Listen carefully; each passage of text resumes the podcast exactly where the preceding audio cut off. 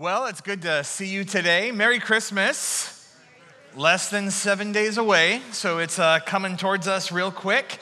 And we've been going through the Advent season, as you heard Josh talk about here just recently, 4 weeks to prepare ourselves to celebrate the arrival, the coming of Jesus. And what I like about Advent is it puts us in a rhythm.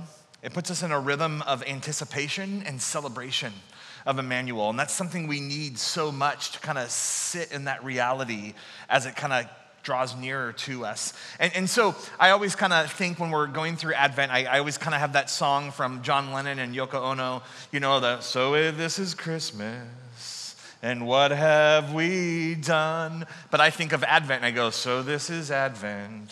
And what have we, I don't sing if you haven't figured that out, but the reason why I use that is because we want to look back across the other 3 weeks of Advent and look at those aspects of hope, peace, and joy, because those are heartbeats that are going. They're beats of that rhythm, of that anticipation that as we've slowed down to focus on a moment, we focus on the moment of the one thing that matters, on Jesus.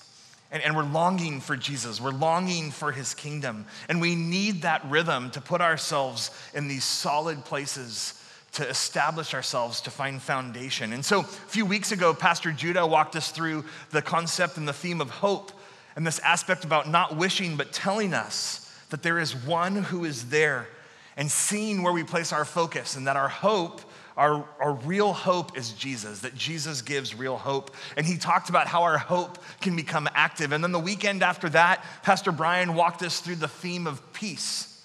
And as we walk through that aspect of uncertainty and waiting that tends to happen, that we can have peace while we're in the process. And he talked about how the promise of peace can be something that rules our hearts and rules our day to day. And then last weekend, Pastor Lance walked us through the theme of joy, and how joy is the greater happiness, that it eclipses the lesser trial, and that joy is directly tied to the level of hope that you have and the person that you have it in. And he talked about how we can have a joyful spirit that's practical in its reality. And so as we go through each of those heartbeats, we now get to the word love and this theme of love. And as we hit that word, our heartbeat increases. It should beat faster as the arrival comes, because it's here that we encounter God and we encounter others in meaningful ways. And love is kind of like the last piece of a frame that you have around a picture. That we've talked about peace, hope, and joy, but it's when we get to love that it completes this full picture so that we can see God's love in Jesus. That we learn that we are equipped to love because God first loved us. And so we seek out of this to love God with all of our heart, with all of our soul, with all of our strength, with all of our mind, and to live a life of love for others. And so what I want you to do with me tonight is I want you to walk with me for about 30 minutes and see the rhythm of love that are in the Christmas stories, to see the rhythm that's in the narrative, and to see how it comes out. Because one of the things we forget and that we have to remember is that Christmas actually identifies two births. Now, obviously, we focus on the greatest one, on Jesus, but the story itself naturally has one birth that is the preparation for another. And we can't miss that. It's the story of Zechariah and Elizabeth and the birth of John the Baptist. And so if you have your Bibles, turn to Luke chapter 1, and I'm going to kind of do like a summary, kind of paraphrase walkthrough of verses 5 to 25. Because I just want to go through the story of Zechariah and Elizabeth and how this prepares us for the centerpiece, the birth of Jesus and the love that we see there. And so it talks about a couple, Zechariah, who's from the line of Abijah, and from Abijah, he's one of the priests that works in the temple, and his wife is from one of the daughters of the line of Aaron, which is the high priesthood. And so Zechariah has access to go and work in the temple, and to go work near the presence of God. And so in the story, you're gonna find that their circumstances, their environment is a bridge between the past and the covenant of Israel and the present, with what God is about to do, what he's about to instill with Jesus. And so it kind of tells us a little bit about the story that Zechariah and his wife Elizabeth, they're barren, they're not able to have children. Right? And it kind of adds a little piece. It's not only that she's barren, but she's also hit that age that it's no longer appropriate for a woman to have children, which is just a scriptural translation of she's old, right? Which is hard for them, and they've been praying about this. And then it tells us a little bit about how he goes to minister in the temple and that he's able to be selected by lot to go in and minister in the holy place. Not the holy of holies, but the kind of the inner court of what God's presence is encapsulated in. And so what would happen that a lot of history and the Talmud talks about is they would actually be selected by lot, and you would only get selected by lot if you hadn't gone and served in the temple yet. So often a priest would only get a chance to go into that holy place twice in their whole life. And so we don't know if this is Zechariah's first or second time, but he's getting a chance to go into the nearest point of the presence of God, at least how Israel understood it.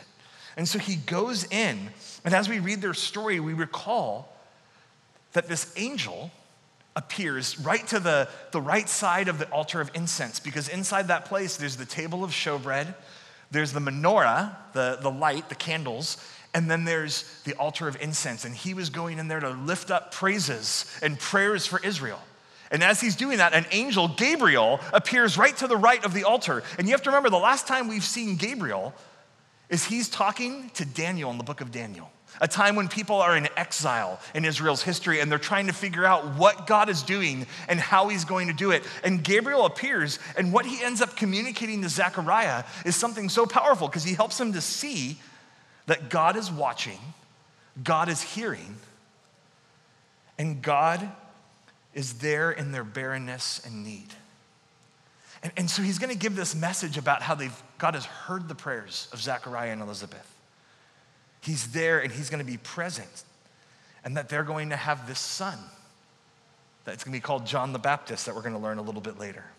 And as it's going through, it's going to give us some really profound words. If you look at verse 15, this is what the angel says to him. It says, "For he will be great before the Lord, and he must not drink wine or strong drink, and he will be filled with the Holy Spirit even from his mother's womb." And listen to this. "And he will turn many of the children of Israel to the Lord their God. And he will go before him in the spirit and power of Elijah." And then this is the part I love the most. "To turn the hearts of the fathers to the children and the disobedient to the wisdom of the just, to make ready for the Lord a people prepared." That's some pretty powerful stuff.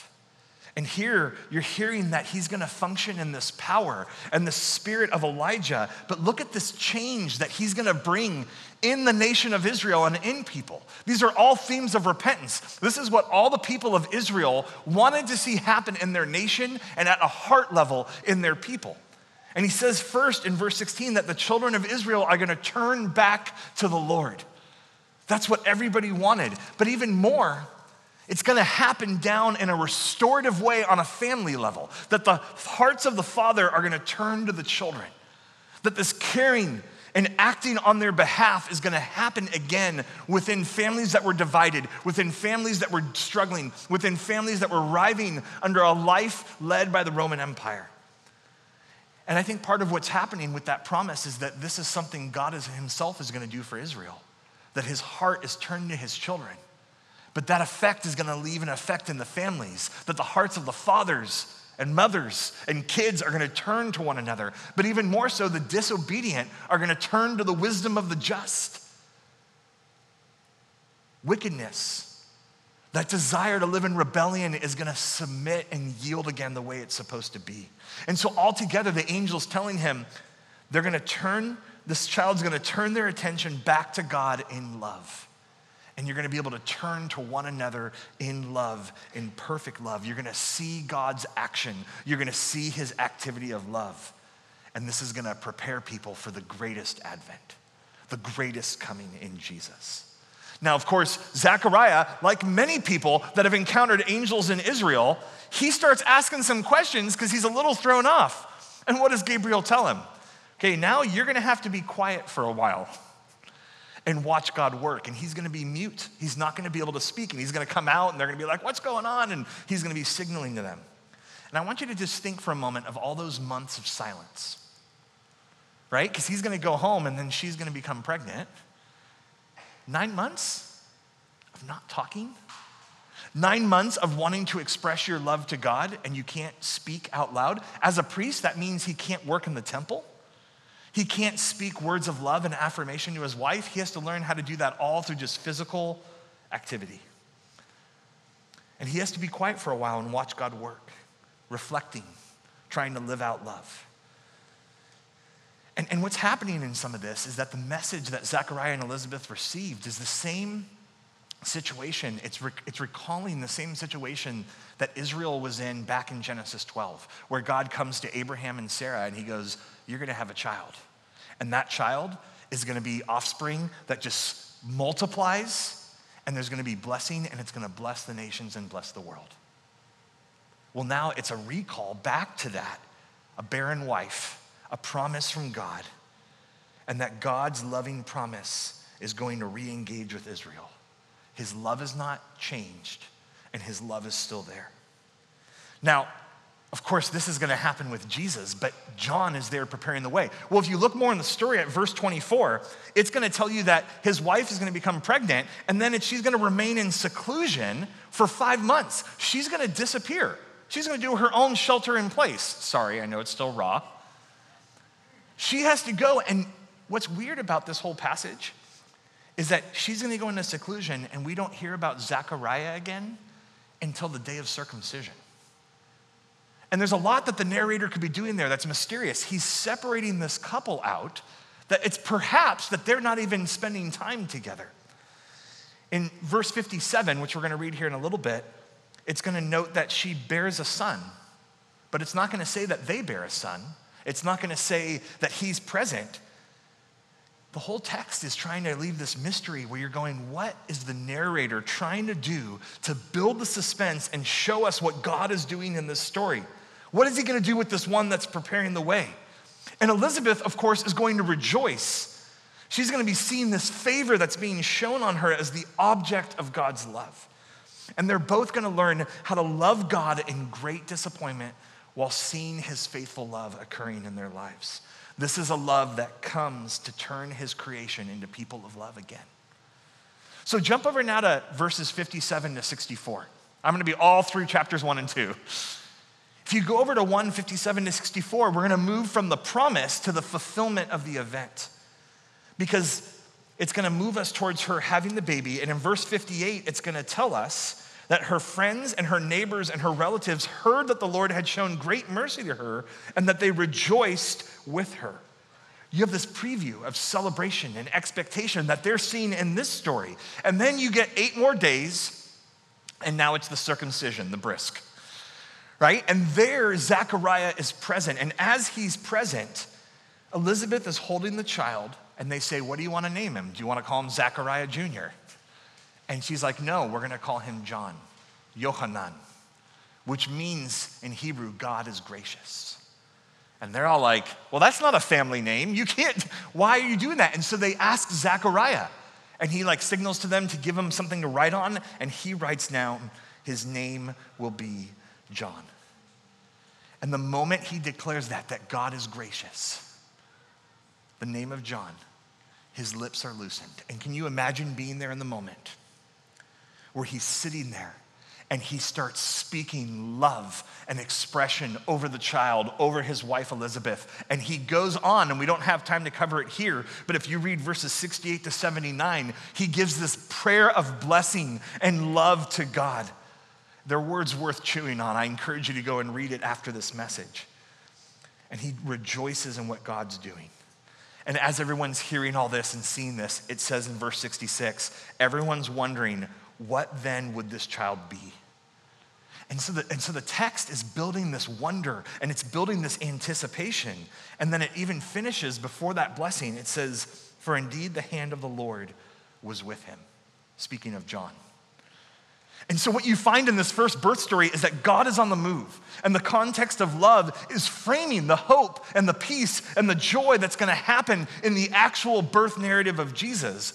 And this story is heightening the significance of Advent, and it shows us that what is going to happen, the love that is coming, is gonna be so great that God is doing things beforehand to prepare for it, and that's exciting.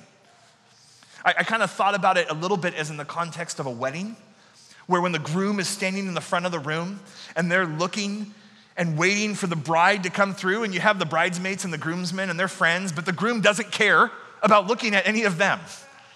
And then you have the two little kids, sometimes more, right, that come down, the ring bearer, the flower girl, and you know, they're preparing the way for the bride. And it's always cuter the younger they are and the more they wander. And those kids come, but again, they're just a preparation for the real love and the real one that everyone wants to see. And that's what's happening with this birth story, is that John's story is the ring bearer. He's the flower girl that's coming before to celebrate what's about to come. But let's jump backwards a little bit now. Go to Luke chapter 1, verse 27. Let's talk a little bit about Mary and Joseph, because the first birth story we just read is in the temple of Jerusalem to Israel near the presence of God. But now we're gonna move to a small town in Galilee, a place called Nazareth. And you're gonna see that love is preceding the story there. A town that often was just called Branch Town. That's what Nazareth means. Netzrit et, the house or the town of the branch. And it's going off of a passage in the book of Isaiah that talks about how a branch will shoot up from the root of Jesse, from the line of David. And it's there that this young girl, Mary, and Joseph meet. And this is a small town. A lot of scholars reckon it only had 100 to 150 people, most likely all of them extended family and kin. And in this place, it's a small town that's not known. When you look at what Josephus, one historian, says, he lists 45 towns in the region of Galilee, and he never mentions Nazareth. And then later, there's a thing called the Talmud, which is the collected writing that Jewish rabbis gave in the ancient world, and they mention 63 towns in the Galilee region, and Nazareth isn't listed. It's the middle of nowhere town that no one really cares about. It's the Chowchilla of Israel. And most likely, a lot of people believe that the people that lived in Nazareth in the first century period grew up, some of them maybe in some houses that were constructed of basalt stone, but a lot of them lived in caves. There's a lot of caves in that area. In fact, when we go on our Israel study tours, we go out to the precipice of Nazareth where Jesus was gonna be thrown off when the people got all mad at him, and then he kinda like breaks out of the crowd. And right below that precipice right there is one of the most ancient caves in Israel that has bone remains from back to 15,000 years ago, the Neolithic era. You're like, who cares?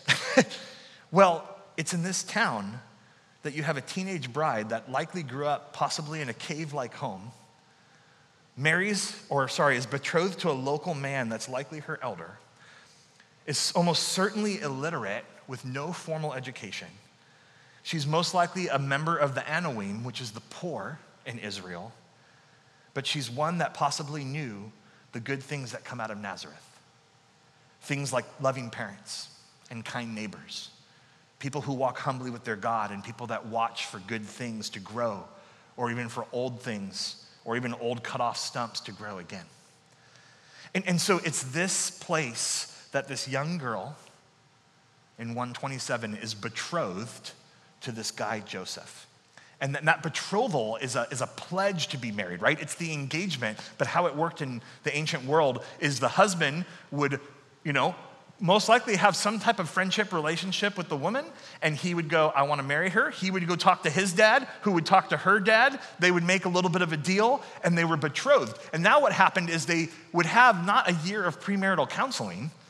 They had a year where he went to prepare the home, that he would go to his family's house and often build walls attached to his family home for them to live into. And it wasn't until he was done building that he could go and get his wife and bring her, and she had to be ready every day for him to show up and let's go get married.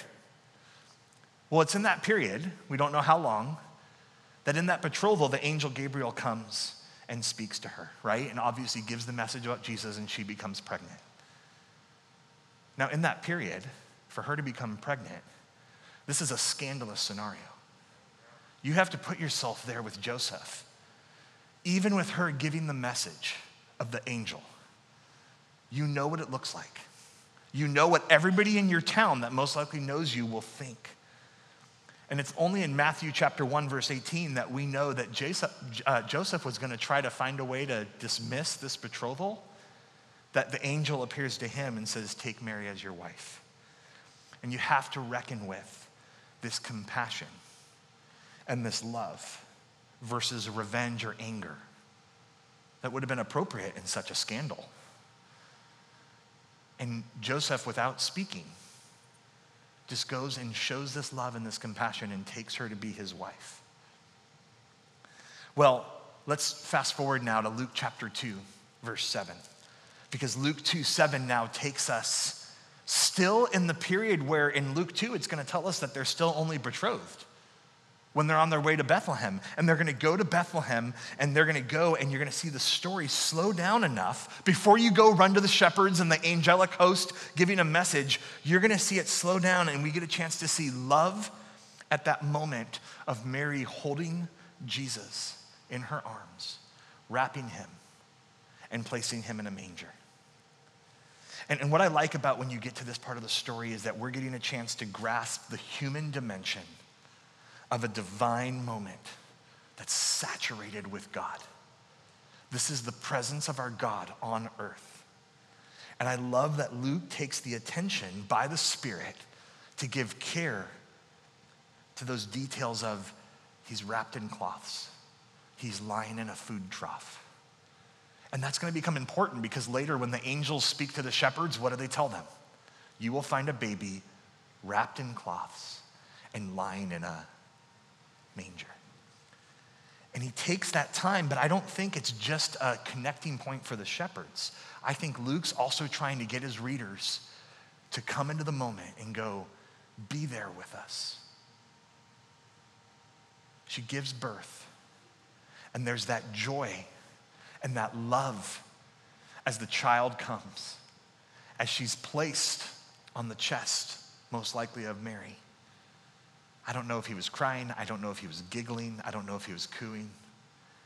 But there's that moment where love is being exuded from God and humanity for the very first time on a physical level. I like what you end up seeing when you study this a little bit, where when a mom gives birth, her brain releases all these chemicals, one of the big ones being oxytocin. And when oxytocin is released, that chemical creates a greater drive for attachment. And then at the same time, when a child is born, automatically its brain is releasing oxytocin because the child is meant to attach to the one that just gave birth. And to imagine, again, those chemicals and that love that's being exuded. And even Joseph is there, right? The father's there getting a chance to enjoy and participate in that. Now, obviously, I'm a male. I cannot speak personally from this example, but we've had two of our staff recently that they had babies. And so I asked them, I said, hey, can you please tell me how it's felt? Not the pain. Tell me how it's felt to re-experience love again with a newborn. And this is some of what they shared, and I value it so deeply. One of them wrote, it's a love so deep it changes you and all of your relationships. Suddenly, everything is shifted in such a beautiful way. Another one of the ladies wrote, it's a love that invites me to learn to lean into more of who God created me to be. And I was like, wow, like I wouldn't even go there in my mind. Another one of the ladies wrote, it gives me an increased capacity for love. It doesn't take away love from anyone. That love is just multiplied through the family. It's not that she was saying, I stopped loving my husband or my other firstborn. It's just that now that love is multiplied and there's even more because there's another life there in front of us. Another one of the ladies said, my family feels more complete and whole. It didn't feel lacking before, but it totally feels complete now. And then lastly, there's this new discovery of personality and new things to love about other family members. Seeing how this new love changes everyone around me. And I love that because when we focus in on the scene at Christmas and you see Mary and Joseph and the baby, you realize that there is a level of love that we don't focus on enough in this story because of how powerful it is. But it has nothing to do with the environment. It doesn't have to do with the manger. It doesn't have to do with the stable. It's the child inside of this rough, non-ideal small-town village of Bethlehem. It's the center of God's love resting in the hands of a woman and a man. And that's powerful. The moment that Jesus came into the world is a time that we can stop looking at how hard and how non-ideal things were, and to stop looking at the pain and to look at the delays we have. And it's a time when we can stop and we can see the life that changes our lives. To not just pay attention to the circumstances or the environment, but pay attention to what came, who came, because God showed himself in Jesus. And so if you're doing the fill in the blank, this is what it says. We hold the love of God in our hands. I think Christmas invites us to be there, just like Mary had a chance to hold Jesus for the first time. We have a chance to hold the love of God in our hands. But while that's happening, we see that his love is holding us. And I absolutely believe Mary understood that. I am holding the King of Kings. I am holding my God in my hands. And yet he is the one that has been holding all of us. And his love is what is shaping us. And I love what Mary does with this, because she has intentional reflection and puts all these pieces together throughout her story. Because when we speak of Mary, the mother of Jesus, I want to remind you or reveal to you for the first time the interesting dynamic of how Mary was there from before the manger to the cross to the resurrection. And you find her in the book of Acts with the disciples on the day of Pentecost. That's amazing. She was an eyewitness to the myriad of promises that were fulfilled and carried out with her son, Jesus. She had the longest knowledge, however simple or complex, of what God was doing. And I think that she understood in a more unique and complex way than the disciples of who Jesus was and what Jesus was doing. And a few different times in her story, in chapter 2, verse 19, and in also chapter 2, verse 51, you're going to see that as things happen in the story, it will tell us that Mary pondered and treasured these things, that she was taking it in. And really quickly, just to help you understand that, to ponder things in the ancient world was a spiritual CSI. It was a weighing things, trying to assemble everything that you had, all those details, and put it into an understandable whole. What in the world is God doing? What does this mean? And so she was deeply reflecting and taking all of her thoughts and her doubts and the words and the actions and seeing how everything lined up. And I think she used those memories to warm her affections to what God was doing. And I'm sure she was remembering a lot of those promises and things as she sat there and stared at the cross, while she watched him suffer and die. But it tells us that she also treasured these things. And that word treasured is this idea of continually keeping or guarding something for a duration. You want to get the full value out of it, so you watch it thoroughly. And she's doing that with all these details. And so Mary was front and center. And you have to remember, she gets a message from an angel telling her that she's highly favored. She gets a message from an angel that's such a special honor. But she also goes and visits her cousin Elizabeth, who tells her that there's a prophecy for her, and her own son John leaps in the womb. She has Joseph's dream. She has the shepherds coming in and reporting what they see with the angels. They go to have Jesus circumcised, and a guy named Simeon and a woman named Anna come and lay prophecies over Jesus again. She has magi show up at her house and give gifts. And even by the time Jesus is a young teen, he gets lost on the way to the temple or the way back, and he ends up telling her that he's doing his father's work. And even then, it says, and she treasured all these things. And so at the very end, you have Mary in Acts 1:14. After watching the crucifixion, after seeing him after the resurrection, after Jesus has ascended, it tells us that we find the 11 disciples and the women that followed Jesus and Mary, the mother of Jesus. And they're all together praying and waiting for the filling of the Holy Spirit. A lot of scholars suggest that she was there when you go into chapter 2, when Pentecost happens, that the same people that are there in chapter 1 praying and awaiting what God's going to do are there in chapter 2 ready, and Mary possibly gets to be witness to something that would have went back how many years, we don't know, 30-something, to her hearing a message from an angel about what God was about to do, and she gets to watch it. That's awesome. I think she knew who Jesus was before anyone else did because she was the very first person to whom God chose to reveal his identity. She was the first one to see him with her eyes, the first one to hear him with her ears. But I think she would tell us, if she could stand here in front of us, that who the baby was is nothing compared to who Jesus is now. Because he is our Savior. He is our Lord. He's our King of Kings and Lord of Lords. He's the lover of his creation. He's the one that gave his life.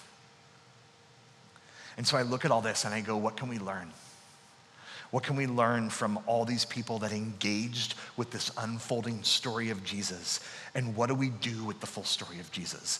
Do we just account it again, recount it like we do every year? How did they understand love, and how do we live out love? And that's where I want to talk about the implications of all this. I want to talk about how do we live out the activity of love by what we see started in the Christmas story. Because we all can agree that you will remember some years more than others. There's good years, there are bad years. I'm sure you're going to remember 2020 differently than other years. But what will it be known for? Will it be known for love? To you? By you? Around you? I really pray and I hope that we can finish it as a year of experiencing love, of showing love. And that in these last days before the year ends, that love will frame it. And Josh read for us John 3:16, which is part of the reality that we come back to again and again and again, and Christmas reminds us of it. But it's not the only place, but that God so loved the world, he so loved us, that he gave his one and only son, that whoever believes in him will not perish, or should not perish, but have eternal life. And we have to keep renewing our understanding and our knowledge of God's love and what it means for living out our faith. Christian love must not be seen as an option for those who just kind of like doing the love encouragement thing. It is something that all of us live out of as we encounter the love of Jesus. This is not another season that we want to go through just the motions of the season. We don't want to do all the holiday things and expect the same thing to happen this year. We have to live intentionally with love across our Christmas practice, across our year practice, across our lives. Not just warm feelings, but attitudes and actions. And so this always makes me ask the question, how do you feel loved at Christmas? How do you help others to experience love? We have to stir on these things. And if you're like me, and I hope you're not, maybe you've struggled with this entire year. I know I have. And I feel like it's only in the last few months that I've started coming out of a fog, coming out of a haze, and learning again how to show and live this love. And if I can share with you just a couple things I've learned to close us, I think it's a good, valuable challenge for us as we go forward. Because love means to have an interest in one another. It means to have concern, to have compassion, to seek after the good and welfare of people. God is already showing his love, and he invites us to participate with him in it. And it starts with us often just having to identify the needs, to not ignore the things that we sometimes see right in front of us, with the people around us, with the posts that we read, with the things that are going on in our job, in our families, and everywhere else. And we don't just see them and then move on. We have to see and act. Francis Chan says in one of his most popular books, Crazy Love, he says, lukewarm Christians are people that will be moved by stories of radical love, but they will not act themselves. We don't want to just hear that somebody did something really loving and encouraging and go, oh, that's quaint, that's sweet, that's awesome, amen.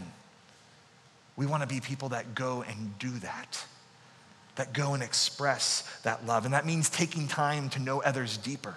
It means listening to people a lot more, living open-eared and opened eyes with an alert common sense, paying attention to the lives of people, having the readiness for other people, the readiness to do anything for other people and their needs.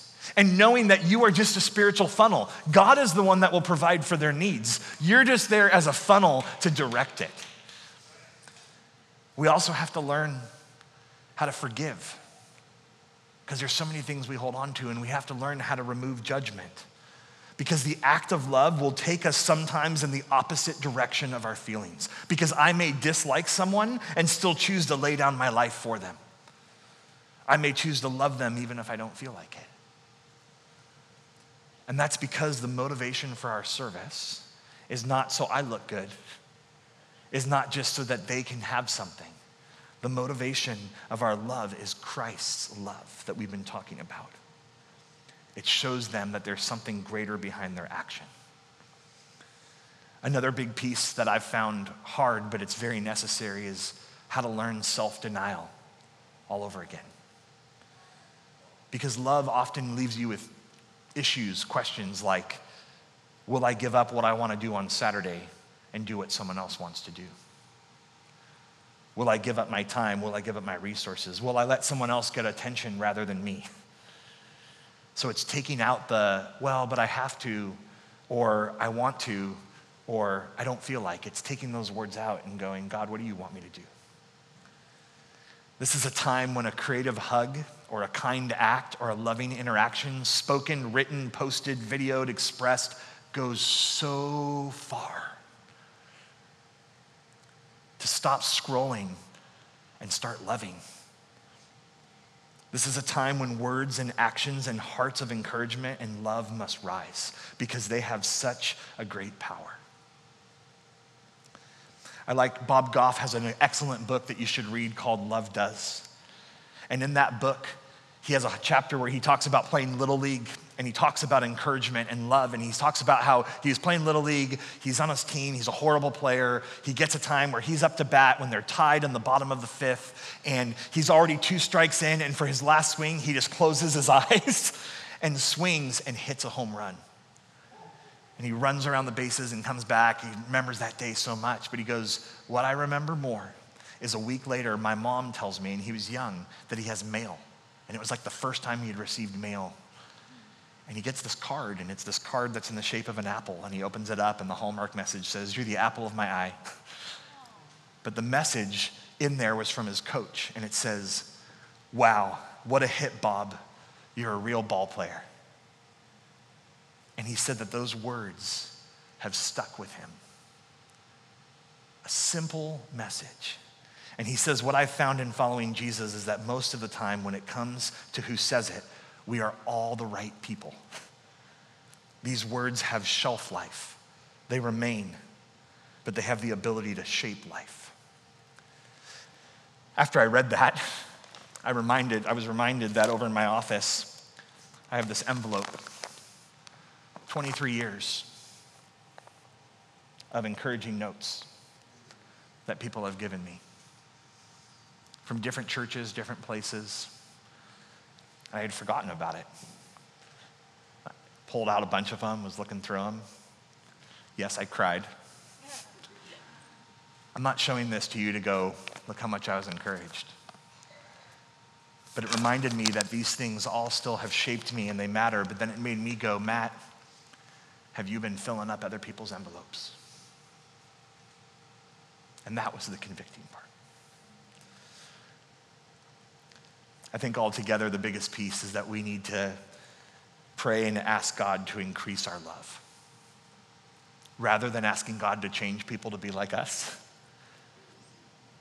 pray and ask that God would increase our love, because you have to remember that Jesus told us to love our enemies. You can only do that by his supernatural power. So I want you to listen to this last statement, and then we'll pray and head into Christmas. The invitation of Christmas, when we celebrate the incarnation of God, is to see the face of God in every human person. And those we have seen as lovely, and those we have thought to be unlovely, perhaps even ourselves. It's a time that we remember that God holds us all in equal significance, that each of us loved and graced no more or less than anyone else. We don't have to be perfect to be deserving of love. We don't have to have it all together or know exactly how to give love in order to do it well. We can be who we are because complicated, work-in-progress people and places aren't where love goes to die. That's precisely where God's love goes to be reborn. And so I pray that love would be born in us in a new way. And I imagine that if we can live this out, that someone in this weary world is going to rejoice and say, oh man, this is just the gift of love I've been waiting for. So let me pray for us. Lord Jesus, we thank you for the story of your love coming down. We thank you of the story preparing us and heightening, Lord, as we come to the day that we say, Jesus is born. And this changes everything. And God, I pray that you would increase our love by the power of your Son, Jesus Christ, in the name of your Holy Spirit, that, Lord, whether we are here in the room or we're watching online and we've been watching the whole time or only mere moments, that, Lord, you would increase our love, that our eyes would be opened and our ears would be opened, and we would praise and honor your name by expressing the love of the heavens, the love of our King to the people around us. Thank you, Lord, for being the God who loves us. May we be people that love you and love all others around us. And we ask this in the name of your Son, Jesus Christ. Amen. Amen.